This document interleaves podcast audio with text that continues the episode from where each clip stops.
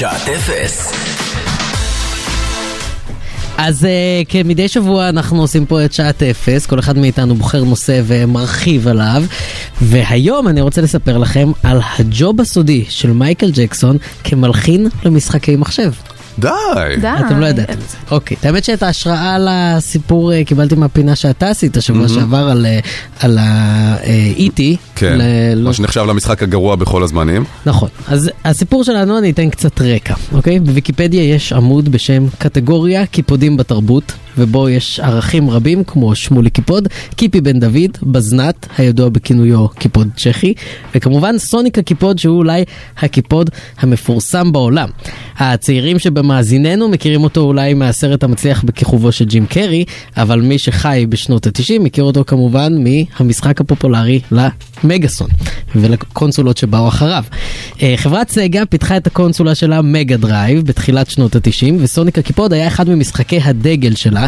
הפרק הראשון יצא בשנת 91 כדי לתת קונטרה לסופר מריו של נינטנדו שבדיוק פוצץ את המדפים באותה תקופה, ובאמת אה, סוניק אפילו עקף את מריו במכירות לכמה חודשים. משחק ההמשך סוניק 2 היה להיט לא פחות גדול, וגם המשחק השלישי בסדרה סוניק 3, וזאת אולי תודות למייקל ג'קסון. איך? שמועות שרצו במשך שנים טענו שמייקל ג'קסון היה מעורב ביצירת חלק מה soundtrack של סוניק 3. עכשיו אתם בטח חושבים עכשיו, מה זה מופרך? בשנת 93 מייקל ג'קסון כבר היה מזמן כוכב עצום, זמר פופ ששינה את ההיסטוריה, מה למייקל ג'קסון ולשטויות של חנונים כמו סוניק 3. אז כמה שנים לפני כן מייקל ג'קסון כבר עבד עם סגה על משחק מחשב בדמותו שנקרא Moonwalker, היה קשור גם לסרט Moonwalker, ולפי השמועות הוא מאוד אהב את סדרת סוניק והסכים להיות מעורב ביצירת פס הקול של המשחק השלישי. הוא התחיל לעבוד על זה עם הצוות שלו, ופה השמועות מתפצלות. לפי נרטיב אחד מייקל לא אהב את הסאונד שהקונסולות הצליחו לייצר, לפי שמועות אחרות סגה ניסו לתפוס ממנו מרחק על רקע האשמות שבדיוק אז התחילו לצוץ. אבל בכל מקרה האגדה מספרת שכמה שירים נשארו בפסקול בלי קרדיט למייקל ג'קסון וככה הסיפור אמור היה להיגמר. אלא שעם השנים, במיוחד אחרי שמייקל ג'קסון מת, וככל שהתפתחה תרבות אינטרנט אובססיבית, השמועות נשארו וקיבלו תוקף, כשכל מיני אנשים שמעורבים בפרויקט בצורה כזו או אחרת, אישרו on the record את המעורבות של מייקל ב, אה, ב, במשחק. לפני כמה חודשים עלה ליוטיוב תיעוד של ברד בוקסר, או בוקסר, שהיה קלידן ומלחין שעבד הרבה עם מייקל, כמו גם עם רבים אחרים, הוא עבד גם עם סטיבי וונדר, הוא היה אה, די ביג, והוא מספר איך בשנת 93 הם היו בסיבוב הופעות ועבדו יחד על המוזיקה של סוניק, וכשבוקסר ניגש לחדר המלון של מייקל להשמיע לו סקיצות למשחק, אחת מהן הפכה בטעות לשיר של מייקל, Stranger in Moscow. וואלה. בואו נשמע רגע את הקטע שבו בוקסר מדבר על זה. And this is exactly how Stranger in Moscow was done. It was done in an hour and a half. So this is what I played.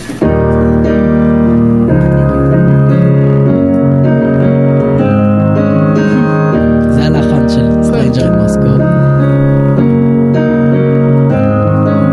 When I played that, he loved it. You know, he says, that's great. That was a cue that I already put into Sonic. It's on the ending credits of Sonic the Hedgehog 3.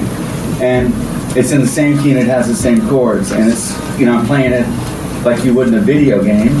So it sounded like this. זה מסוניק. אם אתה עכשיו פותח ביוטיוב סוניק 3 ending theme, אתה שומע את זה.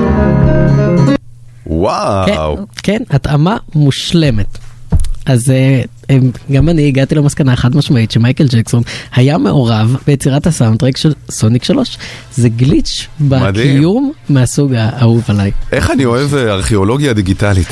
זה דבר מטורף. כן, גם נצברה. מספיק, אה, נצברו מספיק טילים. כדי להצליב נתונים במקומות שאתה באמת לא חשבת שהם יצטלבו בחיים. מהמם, יפה מאוד, מעניין. תודה רבה. אני ישר חושב על מייקל ג'קסון, כאילו, מה האינטרס שלו להיות ב... אתה יודע ברור, בדיוק כולנו מה חש- האינטרס שלו. כולנו חשבנו על זה, זה היה מונח כאן. כן, לא רציתי להגיד את זה. אזרים את מקולי. בוא נגיד טוב שסוניק הקיפוד ידע לברוח מהר, כי... חלק מהסיבות. לבריחה המהירה של הוא אומר, אני סוניק. רץ, לא משנה, אני אתגלגל, אני אהפוך כאילו לעיגול, אני. רק לברוח ממייקל. אה, ואגב, המשחק של מייקל ג'קסון, הראשון. המון ווקר, הוא משחק ארקייד מעולה. זה כזה היט em אפ כזה, נכון? שבאים אליך הרבה ואתה צריך כאילו להרביץ להם. כזה, כן. בדיוק, אתה. יכול להיות שני מייקלים נדמה לי, ויש לך את מייקל ה... הלבן מייקל ומייקל וה- השחור. ואתה אה, הולך ומרביץ כזה, ויש לך את הכפתור של המכה הסודית שהוא עושה כזה אה, ריקוד פתאום.